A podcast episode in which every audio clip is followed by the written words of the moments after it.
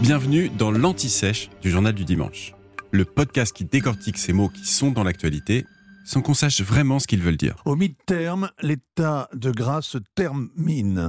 C'est la fessée assurée. Deux ans après son sacre triomphal, Barack Obama perd 63 sièges à la Chambre des représentants.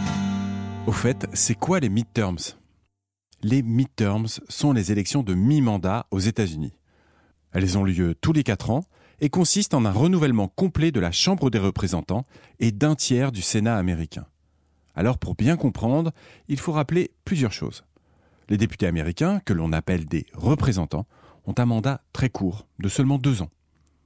Ils sont élus le jour même de l'élection présidentielle, puis doivent à nouveau concourir deux ans plus tard pour les midterms. Leur rôle, voter les lois et contrôler l'action du gouvernement. Les sénateurs, eux, ont un mandat de six ans. Ils votent aussi les lois et contrôlent aussi l'action du pouvoir exécutif. Ils sont considérés comme ayant davantage de pouvoir que les représentants. Aux élections de mi-mandat, les Américains élisent également 36 des 50 gouverneurs d'État ce jour-là. Au niveau local, de nombreuses villes tiennent aussi des élections et des référendums. Les midterms se déroulent toujours le mardi suivant le premier lundi de novembre. Ces élections mobilisent généralement moins d'électeurs que le scrutin présidentiel. Traditionnellement, elles sont rarement favorables au président américain ce qui permet aux chambres de jouer encore davantage leur rôle de contre-pouvoir à l'administration élue. Néanmoins, une défaite aux midterms n'est pas forcément corrélée à un échec lors du scrutin présidentiel suivant. Ainsi, en 2010, Barack Obama avait subi une cinglante défaite lors des midterms, mais l'avait emporté à l'élection présidentielle de 2012. C'est le cas aussi de Ronald Reagan en 1982-1984 ou de Bill Clinton en 1994, réélu en 1996. L'absence de majorité pour légiférer peut toutefois compliquer la fin de mandat du président américain.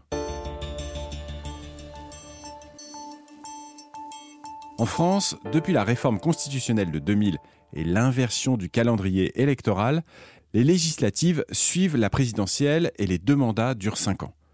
La majorité élue a depuis toujours été du même bord que celle du président. Vous venez d'écouter l'Anti-Sèche du Journal du Dimanche, le podcast qui répond à la question que vous n'osiez pas poser. Je suis Vivien Vergniaud et si vous avez aimé ce podcast, mieux si vous voulez écouter d'autres épisodes préparés par la rédaction du JDD, c'est facile.